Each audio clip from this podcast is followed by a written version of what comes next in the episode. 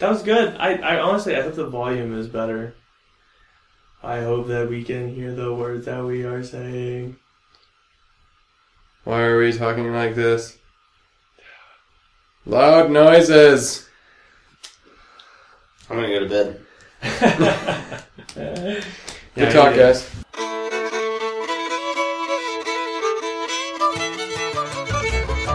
Three Dogs North is an attempt to objectify the subjective with little violence as possible. The following has been torn from its origins in space and time and put entirely at your disposal.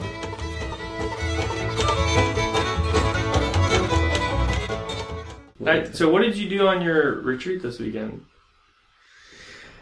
Oh man, this is this is like a classic one of those uh objectively I know this is good and I should do this. I should agree to do this.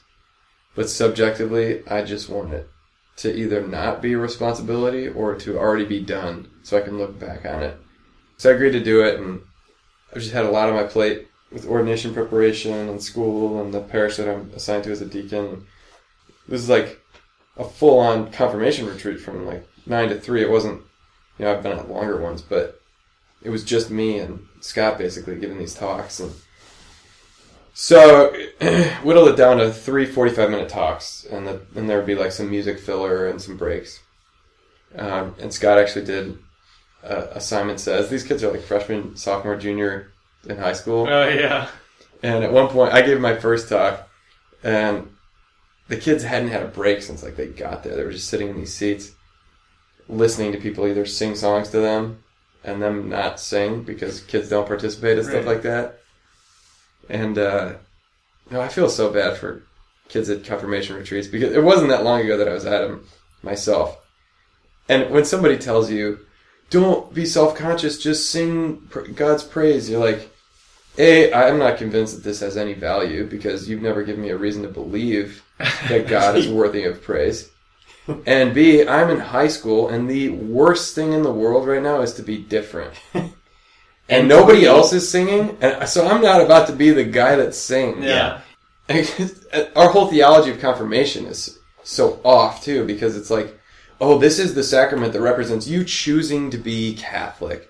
And so all the homilies on confirmation are about like you're choosing now as an adult to be a full member of the Catholic Church, and of course that's not true. Confirmation is a ratification of your baptism by the bishop who's saying you are now fully initiated into the Catholic Church. God- You are not choosing God; God is choosing you to now be a full member of His body and to now Christify the world, evangelize the world with the faith that I say is authentic. But we say these things that are like, you've chosen to be Catholic. Who at that confirmation retreat has chosen to be Catholic? None of them. All their parents Right. are making them be confirmed. Not maybe forcibly, certainly not by the sword, but those kids are feeling pressure by their parents. Otherwise, they wouldn't have gone through all those classes. It, it's a complete fantasy that they've chosen this, and and so I'm just like, let's give them an opportunity because the thing that I felt most cheated out of as a kid growing up in the church was the information. Mm-hmm. Just straight, give me the goods. What does the Catholic Church actually teach about life, about God, about myself, who I am, what's the purpose of being here on earth? These things that we offer, like a vision of life and where we came from, where we're going. Because faith doesn't mean anything unless you know enough to say yes to it. Uh, if you don't know who Jesus is, uh, like in terms of what happened to him, what his life was, then how do you say I believe that that actually happened? That has an effect on my life. So agree to do this retreat, and again, don't want to do it. Just imagining like I've got to preach a homily at four that day, and the retreat goes from nine to three, and then I've got a thing after the mass, and then I got to come back to school. But it's again God teaching me in these little ways that, like, man, if you got to do whatever you wanted, your life would be so much worse. You know, because after the retreat's over, me and Scott are just like, that was awesome. You know, like the kids, the kids were so glad we were there. I, I gave a talk on salvation history from uh, in the beginning there was God, to the creation of the angels, the fall of Satan, Adam and Eve, the fall of Adam and Eve, through the prophets and the law, to Jesus, the incarnation, crucifixion, resurrection, ascension, the age of the church, and just told them the whole story. And then I went into what is a sacrament, and talked about the Eucharist, and talked about redemption. How are we objectively redeemed? And just like in a lot of anecdotes and stories and talks that I've kind of uh, honed over the years, different youth things that I've done. Um, and I made a little PowerPoint and, and things like that. Mostly just with, well, it's entirely pictures because I don't want to make kids read stuff on a Yeah. computer screen. I mean, all the things that I hated. It's it's just nice to have that as a reference point. Like, just don't do that. Yeah. Mm-hmm. Don't make kids read things that don't mean anything to them. And then Scott gave this awesome talk on uh, love versus love. you know, and I could feel at the beginning these kids were like, "Oh, I can tell what you're going to talk about. You're going to talk about sex and relationships, and you're part of the church, so you haven't, you don't know Yeah. anything about that You're That's com- right. because you've never seen Whatever, Mister. the Notebook, Yeah. and that's what you know, like you're, you're company man standing up here. Right, and Scott gave this awesome talk. I uh, basically, like he called it pizza love. He's like, "Look, we say love, and we mean a lot of different things. Like, we might say, I really love pizza. Oh my gosh, I so love pizza. But what does that mean when you love pizza? Uh, he's like, if you love pizza, what do you do to it? You go buy some pizza, you open the box, and pizza's like, oh my gosh, he loves me. And then you take a piece out, and the piece is like, he chose me. Oh, he loves me. And then you put it on a plate, and you just admire it, and you're looking so forward to this pizza of loving it. Uh, and you see the pepperonis, and that's your favorite part. And you put it on this plate, and it's like, oh, I have this plate all to myself. And you start, you put things around it, like shiny silver things, and you light a candle maybe, and the pizza's all into it. And, and then what do you do? You tear off the things you like the most, the, the pepperonis, you eat those, and you devour the, the rest of it, and then you don't like the crust because it's bread, and you said you love pizza, not bread, so you throw that in the garbage, and then it all gets mashed up in your stomach and turns into poo, and you flush it down the toilet. That's what happens with that kind of love. yeah. And he used that analogy for like basically all of pornography, premarital sex, uh, like to the guys, like you are called to love. And he used Maximilian Kolbe as the example of love. You, Nice. you lay down your life through a whole life of practicing being generous, of, of giving and not taking, hmm and trusting that God is love, and you're participating in that life Yeah. every time you do anything loving, until the fact, until the point that it manifests itself in heroic acts that any person can see that is a good man. He gave his life for this guy he didn't even know in a concentration camp. He said, "Pick me, I'll die instead," because that guy's got a family. I'm a Catholic priest. So that versus I'm just going to take what I like from you, what is good for me, and I'm going to throw away the rest. And what I do like, I'll just devour and use and discard when I'm done with it. Mm. And uh, he called the guys to be men, and he called the girls to call guys to be men. Like, Mm. don't just get pizza loved. Yeah. Don't let yourself. And and the greatest part of the analogy was like, you know, it's a lot. It's a lot uh, harder to avoid pizza loving someone when there's no box around the pizza. it's like takes this analogy all the way to the and all the people were like laughing and uh, the kids were they knew exactly what he was talking about. Yeah. And there was girls that were like crying and stuff and Oh wow. there's only 40, 45 kids or something like that, but you're so jazzed up by something like that. Like even if it was one kid that that made a difference in their life, and Yeah. who knows years down the road, But they were won't remember who. it? Yeah, even There- a- there even after being were forced to sing, and oh yeah, definitely. Wow. Probably girls have been pizza loved. I mean, there's 16, 17 years old. Yeah, yeah, yeah, yeah. Were they? Was it primarily Hispanic? Is it a Mhm. Hispanic parish? hmm Mm-hmm. Man. But they all, I mean, they grew up here, so the whole retreat was in English. Right. hmm Right. But it was cool. And then I went and preached, and then we went, uh, Scott and I, down to uh, Father Tom Burns Parish, and we played Irish music for the He St. you guys were Patrick's Day. doing that, yeah. It was pretty fun. Dang, that's a full day, dude. Oh, Wait, was the retreat? And then we lost an hour for daylight saving. Oh And I had to preach at the 8 a.m., which was really the 7 a.m. Oh, that was Saturday that you went down there. Saturday, yeah. Retreat. Oh god. This weekend's been chock full. yeah. But like I said, I mean, you look at it. You look at a day like that. It's all scheduled out. Nine to three retreat. You're on. Four to five mass. You're on. hmm Five forty-five to six forty-five. You're on. And then after the Irish music's over, you're talking to all these people because you're in clerics and hmm uh, just the life of a priest is. I'm just getting glimpses of it, but it's crazy, dude. Yeah. Dude. I mean, on all accounts, the priesthood is just this unnecessary medieval, you know, whatever, a c- thing that modern society just needs to get rid of, and religion is holding the masses back. And but you just walk into any room full of people and clerics, and some will think you're a weirdo and don't get what the heck you're doing there. But there will be a good number of people that are like, "Oh my God, I need you." hmm and they'll tell you something about their life that's the most vulnerable thing or the thing that's most haunting them. Uh, because the priesthood to them, it, it represents, I mean, this is the gift to the, to the church that Jesus gave through the priesthood, that he remains present to his people in this way. You know, celibacy, that you, that you want nothing from them. You're just there to give them your time, the Spirit of God through blessing and the sacraments, and it's a beautiful thing. Yeah. But it's hard as heck when you're still kind of a selfish person and you're like, what would really rule is sleeping in.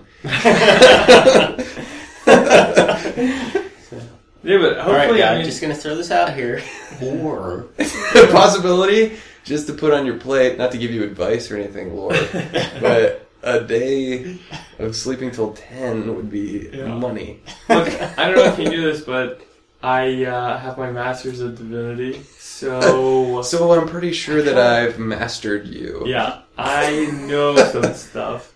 I think sleeping in, but that's you know that's when you see when done right, it is that complete gift of self. Um, that's such a powerful point. I, I just love those talks on love.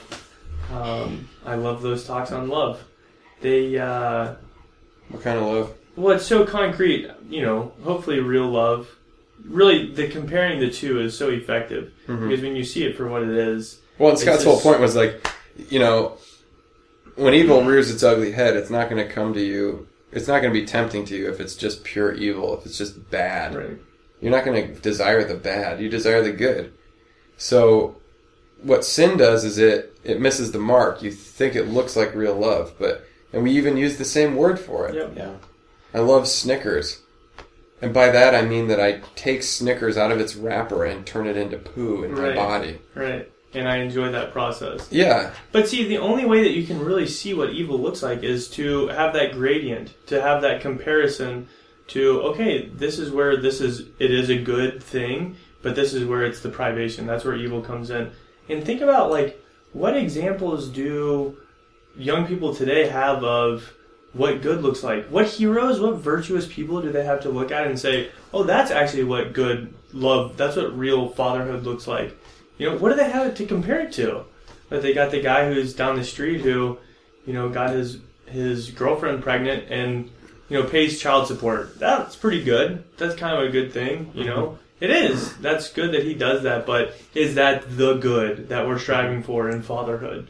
You know, what's the ideal that we're holding up and what's the ideal that they have to compare? But to challenge them and say that every act that you make is either a, a response to love or a denial of love. And you're preparing yourself right now to love in a certain way when you get older. That's what I tell fifth graders too. I mean, It's intense. That means everything you do right now Yeah. means something concretely. we don't give kids enough credit, Yeah.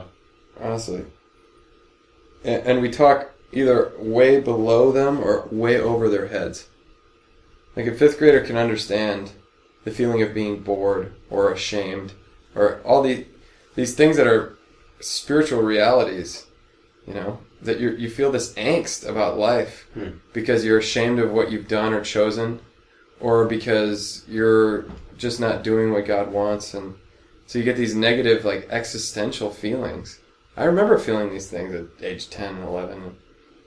Uh, but we either say like, "Oh, faith is this experience of God's love for you," and blah blah blah, stuff that they don't have really categories to understand. But if you tell them simple truth, um, it- mostly in the form of anecdotes, like that that they can understand, or analogies, simple analogies, Sure. like the pizza thing. A kid gets that, Yeah. and they can apply that. You know, like, okay, I feel bored after dinner at home. Um, maybe it's because you are being prompted by the Holy Spirit to offer your parents to do the dishes, even though you're not asked to do them. And that little act of generosity, which you can do now, even as an 11 year old, to help your family, will train you to be a good person and will make you feel good. But you have to get them over that hump and like open their imagination to even think like that. Yeah. And when you and anybody can see uh, when a kid does something spontaneously generous, it warms the heart of an, any adult Yeah. because you're like that's so unlike a child to not act selfishly. And so we just don't expect them to do generous things, and uh, that's ultimately like that's the fertile ground, man. If you can get a kid thinking like that, That's so true. then maybe they might respond to a call to something really radical, like a call to the priesthood, or or be prepared for a real marriage, the sacrament of marriage, where they, they give themselves to a person and not just say like, well, it's pretty much standard that uh, you just look around for people that you think that you can Are get some pleasure out of Yeah. and use them up, and then when you're done feeling good about them, you just cast them aside and try to find the next person that might be useful. It's like a car or something. Yeah. Uh, and, and people know deep down that like this is a bucket full of holes, and you gave me a garden hose to try to fill this thing up, and it's leaking more water than I'm filling it up with. But as far as I know, that's as good as it gets. Just to try to fill this bucket up, and nobody told me about this other bucket that's got no holes and it's just going to keep overflowing with living water for the rest of my life. Well, yeah. I'm convinced though that, especially young people, they want to be happy, Mm-hmm. but they just exactly like they don't know. They haven't been told how to do it, but they know when they experience authentic love Mhm. in any form, like whether it's from um, their parents or just maybe like a fatherly figure, or even for seeing it in a little kid, right? Like uh, random act of kindness, etc. They know it when they see it. It made me think of there was a a priest that I knew a few years ago, and he was talking to this um, in like the early 2000s. He was talking to I think a Protestant pastor, and it was around a World Youth Day. I don't know what one. Maybe it was 2000 in Rome, the World Youth Day. I don't know. I think the 2000 World year 2000 World Youth Day might have been in Rome, and so all these you know millions of teenagers are flocking to see the Pope, right? See John Paul II, Mhm. and uh, so this this guy was asking Father, he was like, how like how in the world does this old Polish guy that wears weird clothes, you know, get these kids to come to this World Youth Day? And I thought his answer was he was saying this in a homily, but I thought it was just really profound. He was like, "Oh, they just they believe that he loves them," and he was like, "They'd go anywhere to see him Mm-hmm. because like they're so starved for that, and they could see that in JP Wow. too. That it's like, oh no, they just like he says that he loves them, He means it. and he means it, Mm-hmm. and like they love him for it. Isn't that cool though? Scott made that point in the in the talk too. He's like, at one point, he he was really just riffing. Like he didn't even write an outline. Mhm. I'm very much like, I'll make an outline so I have the stories I want to tell and everything in order and finish. You know, but he just, I think, just trusted in the spirit more than I did maybe. Mhm. And at one point, he's just like, I mean, like, look, guys, this is a Saturday afternoon. I don't have to be here. I've never even met you. but I'm just here because I love you. And I want your lives to be awesome. Uh, That's so That's an act of oh, powerful. love. And the kids, you can just tell the kids are like, oh wait, yeah, that's true. yeah. Like that, this guy doesn't have to be up there talking, and that's kind of hard to get up in front of people and talk to, you know. When it's so, it's an undeniable, it's a living reality. Yeah. Like, what he's saying right now is actually happening. This can't be a lie. Mm-hmm. So I, I should trust this guy. He's know? not trying to get anything out of me. Exactly. Mm-hmm. Like the people in the choir that are like, sing, sing, you know, you're, you're trying to get something out of me. Yeah. We were literally just there to give them stuff. Some something we'd received that wasn't our property, and we're just trying to give it away. Hmm. And that's the dynamic of grace that will actually bear fruit, I think. Rather than confirmation is you choosing the Catholic Church. So make sure you do a service project and write an essay of why you chose your saint and earn this sacrament. That's all that stuff. That's the message it sends. Yeah. I think. Relax. Where'd you get that food that you were eating? It's from my field outside. Yeah. We had uh we had tons of extra food tonight. We had to we had to actually throw a lot of it away. Like the guy who usually comes and picks up our extra he just didn't show up. So we were just carting out bread. No one would take it. Dude, I had this Not that moment, this. Pope Francis moment this Sunday.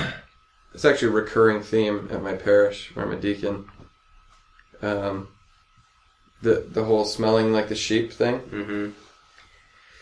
Uh, there's a lady that comes to mass, pretty much the 8 a.m. mass, early Sunday morning, and uh, she's clearly homeless. And do you, you know, I don't want to sound crass or, or inconsiderate, but you know the the certain odor Mm-hmm. of a person that's been living on the street and not had. This is one of the big things why one of the most necessary things to give homeless people is like underwear and soap and stuff because they don't have a place to really wash or freshen up or anything, and you can tell they've been wearing the same clothes and just basically sleeping in them for weeks or months. This woman's got a strong odor going, and but always has a smile on her face, bright eyed, uh, older lady, maybe. I mean, life's obviously been hard for her, but maybe in her fifties or sixties or something like that. Uh, like when she'll come up to communion, she wasn't even in my communion line, but I could smell that she was there, and uh, and it kind of lingers for a little while, and and uh, she's come up to me before at the end of mass when I'm standing in the back, and uh, always smiles at me and, and talks for a little while, but it's like one of those Saint Francis things with the leper, where he, you know, was so repulsed by the lepers Mm-hmm. until that moment of conversion where he gets off his horse and he comes and he embraces the leper. And all of a sudden the bitterness of the world became the sweetness to him the whole upside down gospel worldview where like the lowest position is the highest and the mystery of the christian life basically that, Right. that service is power and stuff like that. Um, but to me it's still this it's this fight in me. I can feel it like oh i see her coming and i know she's going to want to give me a hug. And I just can't, in my heart of hearts, just keep keep my hand out for a handshake and keep her at arm's length. I'm just like, all right, come to me, come to Papa. Yeah, yeah, yeah, yeah. And she comes and just gives me this big long hug, and I and it, it's like a few seconds before the wave of the smell hits you, Yeah. but I know it's coming, and I know it's going to linger, and it's going to get on me, you know, because it's all over her clothes and her breath and everything. But she lives on the street, you know, and and she, but she comes to mass, and this is she's receiving the same sacrament all these other people are that are dressed nicely and have taken a shower that morning, and and she said to me after I hugged her, she's like, "We really need you." Oh man. And it was just like really a cool moment where this is what it's about. This is the priesthood right here. Yeah. Yeah. Um, That's a lot. it's pretty cool. That's really a lot. That's very cool.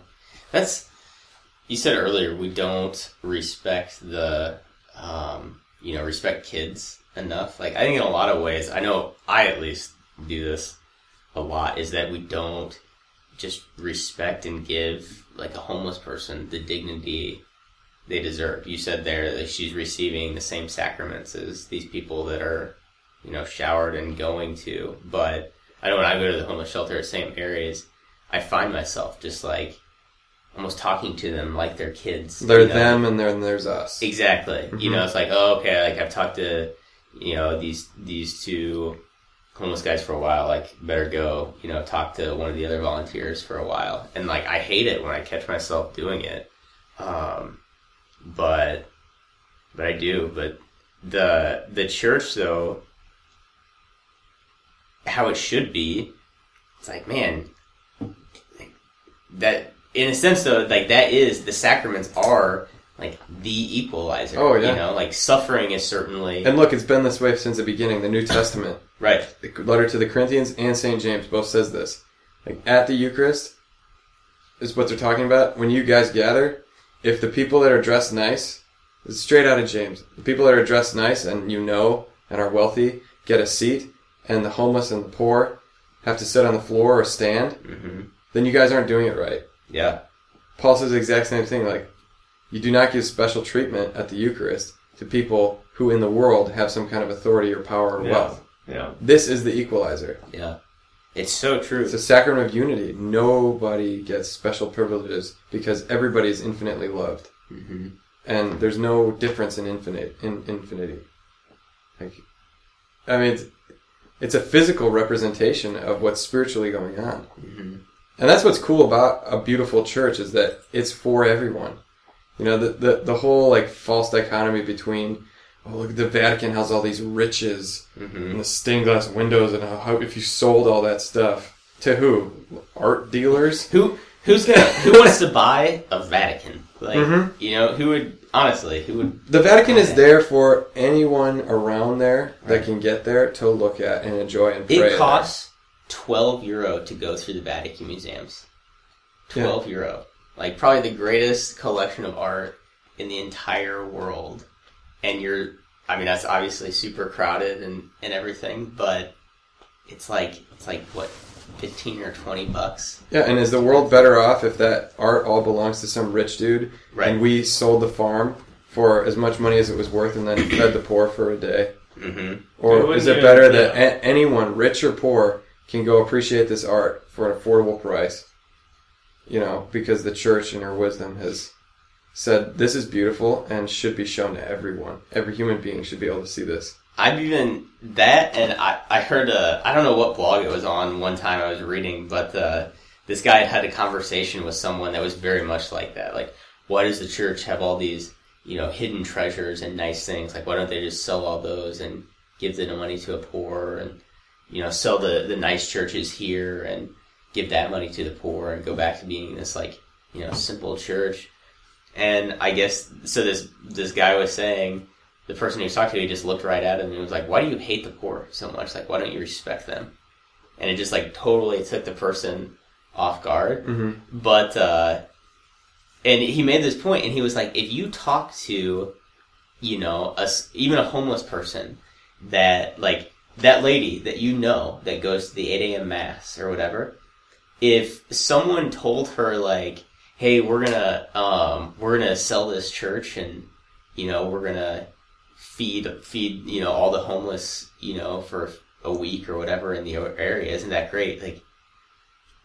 I would guess she would probably be irate Yeah. because that's her church. Right. You know, like that's her That's where church she as much goes. as anybody else. It's the Yeah. only place that will let her in. hmm It's the only place that will let her in. Yeah. She's probably not going to be happy if they're selling it.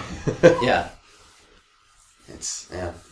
But even even stuff you know a step up like the, the really beautiful stuff, the fine art, the things like that that the church has. Yeah, admittedly, do the poor get to experience it as much as um, maybe the the upper class or whatever? hmm Well, no, but it's still it's still there for them.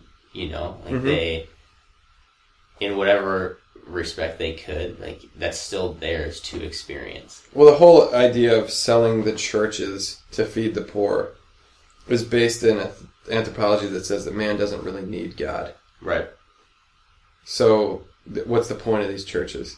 I I think if you get down fundamentally, that's probably what it's about. Yeah, that's true. Yeah, it's much Because deeper. the church exists to elevate the mind and the heart to God, hmm and it's a human need. It has been since the very beginning. We any civilization will have some fancy building that's about lifting your heart and your mind to God or the gods or whatever your civilization believes in. And to just think like, oh, we're so enlightened now that we don't need that. Right. Uh, it's crazy because people people will do it in weird ways if they don't have a church to do it in. And so, rich and poor. I mean, Nightfever is a great example. Yeah. The cathedral's there in the heart of the city. And when you invite people in, you invite everybody in. And that's Flannery O'Connor's whole thing with after the resurrection of Jesus, it wasn't just that Israel's and the Gentiles anymore. Uh, here comes everybody. You know, everybody is now in this covenant. Welcome. Yeah. And when you see it manifested, like, okay, yeah, you're uh, drunk right now Yeah. because you're walking to some bar, you're 22 years old and you have no idea what's going on, and you're just like doing what everybody else is doing, or you're 50 years old and life has just broken you down. Somebody's still coming out to you in the middle of the night with a tea light to say, "Come in the cathedral and pray. And Yeah. If you want, you can go to confession Yeah. and just listen to some music that's praising God." And all these people are saying yes. You Yeah. know? That's beautiful. even for five minutes to just come and they got something that nobody else is giving away. You go to 7-Eleven or whatever other place in downtown Chicago, only in the cathedral were people doing that. Yeah, that's very true. The Cardinal Dolan has this great in his. I think the book is called "The People of Hope," which is awesome. So it's a long interview between him and a reporter. Have you guys read it? Mm-mm. I haven't. It's really good. But he, uh, at one point, he talks about he wants. I think he calls it like a affirmative orthodoxy. So it's this, you know, he talks about it very well, but he wants people to know what the church is for, like not what the church is against. He wants to, he wants that to be what we lead with. So Father Barron's a great example of that as well. But the reporter asked him something along the lines in the book. It's like, okay, so what is your vision of what the church should look like? And he talks about how it's like every other Saturday morning or something like that, he walks down to this parish that must be walkable from the New York Cathedral. Mhm. And he just goes to, he just like gets in line and goes to confession. And he, I think there might be like Franciscan friars that hear the confessions. So he said, in this like one church, you know, in this one place on earth, he's stood in line for confession before and looked, just looked out, and he said that he has the Archbishop Cardinal of New York in line with other sinners to have some young Franciscan priest hear his confession. He sees like a young, super happy, you know, just on top of the world young couple coming out of marriage prep, walking down the church. He sees an old widow like crying in the pews, praying. He sees a, a mom and her two kids like lighting a candle at some point in the church and like all these other things going on. And he's like, that's the church. Just right there. All those things going on at once in one single space. Mm-hmm. Isn't that cool though? That's cool. It reminds me of uh, well, St. Paul's outside the wall, or is it St. Peter's out, outside the loop? St. Peter's inside the loop. St. Paul's outside the Walls is in Rome. Right, right, right. St. Peter's in the loop. yeah. St. Peter's in the loop. Yeah. St. Peter's outside the loop. Is it St. Peter's outside the loop? St. Peter's loop, loop de loop. I don't know. Loop de loops, The de loop? Loop de hoops. Hoop de hoop. But I think it's St. Loop and then Peter. I think it's Peter's in the loop. Let's get him out. Something like that. Is that that's No, St. Peter's in the Loop. That's awesome. That's got this huge crucifix that like Oh, yeah. hangs over State Street or something. I Yeah. can't remember what it is, but it- it's right on the lake uh, off of Lakeshore Drive. Well, it's yeah, that's right. Yeah, yeah, yeah. 'Cause Yeah. It's just a little ways off of yeah the main drag there. But uh, my dad said that you know I've been down there a couple times and and uh, actually went in with my pops and he's been working in Chicago now for like 20 years, something like that. And I guess they don't do it anymore, but uh, they used to have mass going on 24 seven. They have adoration all the time and Yeah. confessions all and the time. And confessions all the time. But he said that throughout the day, like as a priest would be finishing the mass, he would be walking off the side, Mm-hmm. and another priest would pass him, walking on with like a new chalice and paten and everything, ready to celebrate another mass. But you go in there and there's confession lines and hmm I mean, there's just all you will never, you're you will never be sure of who you're gonna see when you go Mhm. into a Catholic church. You, there's no specific demographic. There's no specific Mhm. age. There's no there's no specific social class. You will see them all. Mm-hmm. There's no there's absolutely no discrimination to it, and it's just so beautiful. It's that whole thing where it's like after the resurrection, this is an everybody thing. Yeah. This isn't if you're a human being, come on in. right. It doesn't matter where you are. There's a kid tonight at our field day. He's one of our volunteers. He's a really good guy, and he's he's uh, he's he's not totally Catholic, but he is. He's just kind of fighting it. He wants it bad, but uh, he said the same thing. It was kind of like um, we're, we were telling him, Larry, we want you in the church. Like we want you bad. We miss you. This is me and Michael Bremer are telling him this, and he's like, No, I know, I know. I'm just not there yet. Like I'm not ready to. I'm not ready to get there. I'm not ready to enter yet. Like I'm not where I need to be. Like the, you so are lame. wrong. this is the wrong thinking. I need you to get ready. right. I need to prepare myself so that I can be holy enough to enter into the mm-hmm. church. I'm like Larry. None of us are saints. Like this is not a place that you're trying to get to. Like this is the road to get to where we're going. It's man. like the, saying I need to take a s- dry steel scrubber to my skin before I jump in the shower. Yeah. Yeah, it's just, it's not gonna work. You know, you look at the the steel whatever is gonna be muddy. hmm You're gonna end up being worse than than what you thought. But every it's for everybody. There's no nothing in in Except for you.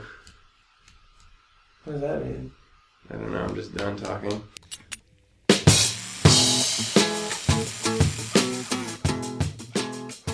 Are you ready? Three Dogs North are Juice, Seabisc, and Michael Metz. Conversations have been edited to sound smarter. Audio and transcripts of this episode are exclusive property of Mundelein Seminary and may not be rebroadcast without the express written consent of Major League Baseball. down.